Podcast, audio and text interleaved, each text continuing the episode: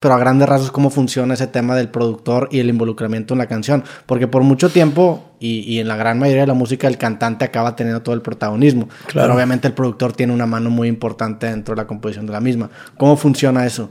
Pues no, o sea, básicamente es como que a la hora de hacer una canción, sal- ponle que está el productor y el artista, pero también a veces, en la gran mayoría de veces, también está el compositor. A veces, pues el productor no hace letras, el artista no hace letras. Entonces viene uno, viene uno o dos compositores, viene un guitarrista y aporta una melodía con la guitarra y quedó la guitarra. O sea, una canción se puede dar de muchas formas. Aquí el negocio y lo puntual es que siempre va a existir un papel que se llama el split.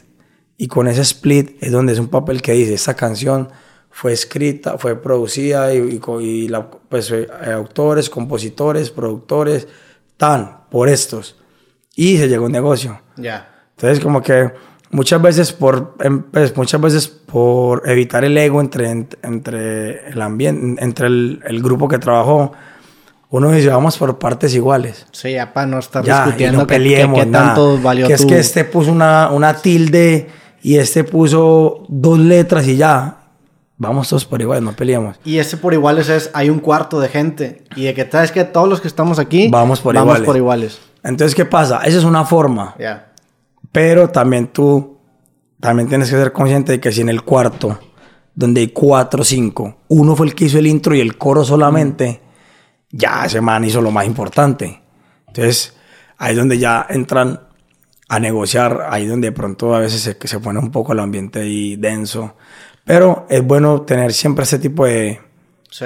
de conversaciones y de discusiones, pero en, en el buen sentido de la palabra, ¿me entiendes? Con gente que confía Claro, y, y porque, que tiene un buen criterio, porque ¿no? uno no sabe la canción del día de mañana, es un hit mundial y tú ya tienes todo organizado desde cero. Sí. Desde antes de que saliera, ya sabemos cómo son los porcentajes ya. Y eso, es- eso aplica para todo en la vida, no solamente en la música, siempre uno tiene que tener todo claro antes de. Entonces, nada, pues sí, no simplemente negocié así. Ah, hay canciones que es Carol y yo solamente. Entonces ya uno sabe que, bueno, quién hizo esto, quién hizo eso, y nos organizamos y ya, normal. Pero acaba siendo el documento, el split, como que la base. Y ya después, si hubo un aporte mucho más grande de alguien, ya en buena fe se, se dice, oye, pues. Claro, como El que "Ey, coro este man hizo el coro, ese man hay que darle más. Entonces bajémonos aquí un poquitico para ese man. Ya, así funciona. ¿Y cómo encuentras el balance? par- porque también ese proceso suena un poco agotador, en el sentido de que, pues, si para cada canción hay que estar dividiendo eh, y hablando qué tanto fue el, el porcentaje para cada quien, ¿qué tanto tú recomendarías en, oye, pues no te claves tanto, no te ahogues en un vaso de agua, sino que también enfócate en hacer mucho, en publicar mucho, en, en- en colaborar Claro. con muchas personas y no te claves en un... No, y, y- y es un consejo también, porque a veces alguien que está empezando, eh, está bien que no, se, que no se deje dar en la cabeza, pero también sea consciente. Estoy empezando, tengo una gran oportunidad. Y es como que siempre hay que pensar esto. Yo me voy a quedar en una sola canción. No. Yo tengo que superar siempre lo que hago. Entonces, como que yo no. A, a veces cuando hay peleas, a veces hay peleas que hay que dar y hay peleas que simplemente no hay que darlas. Es simplemente aprender a, a ceder, a agachar la cabeza, que, que la vida sigue. Entonces, hay momentos en los que uno dice, no peleemos, vea, tengas, vea, yo le firmo acá, ya, tiene igual mi, ya tengo igual mi porcentaje, vamos para adelante. Sí. Que esa no es la única canción que vamos a hacer. Viene más, viene más, viene más, y así es.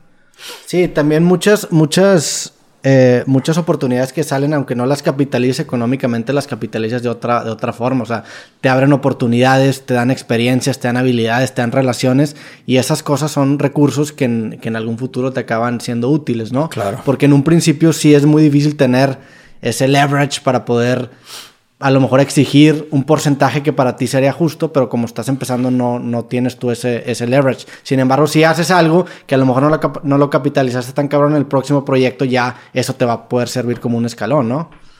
Claro, así es, así es, porque aunque no tengas un porcentaje alto, eh, pues, qué sé yo, tienes un 5, un 5%, pero de un, de un hit, cuando te lleguen tus ingresos, tú coges esa plata y inviertes en otras cosas, en un, en, en un estudio que te va a generar más plata, puedes llevar otros productores que también hagan ritmo y te generen más, entonces, así funciona esto.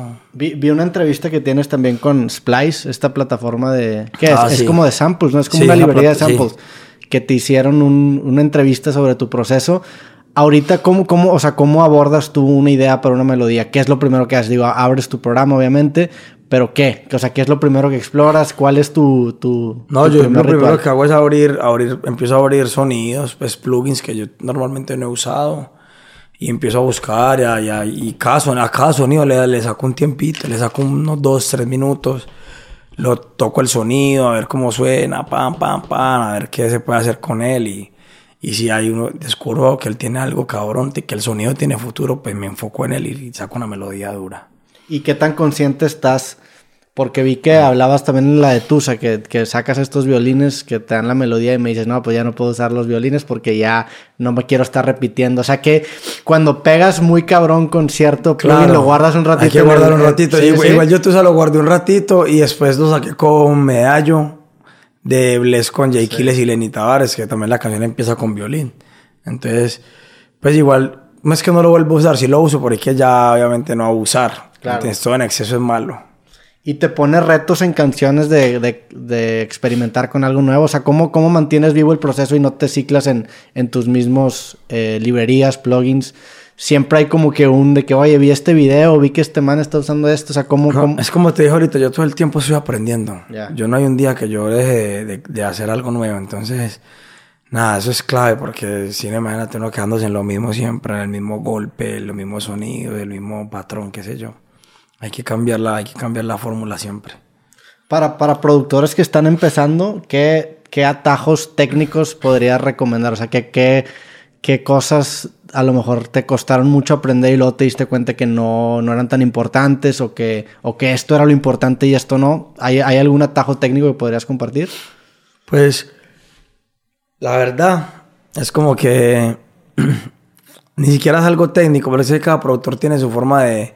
Cada productor va a tener su forma de ver esto, ¿cierto? Obviamente lo que uno, lo, lo que ellos vean de uno, lo que uno, yo a veces muestro mucho los proyectos que yo hago para que vean y eso también inspira y motiva a otros productores, ¿cierto? Pero, pero yo le puedo dar todo, como dice Tusa, a un productor y no va a ser igual. No lo va a hacer nunca igual, ¿me entiendes? Así yo le doy todo lo que yo... Mire, yo hice Tusa así y mire, le paso las librerías como dice Tusa, le paso todo.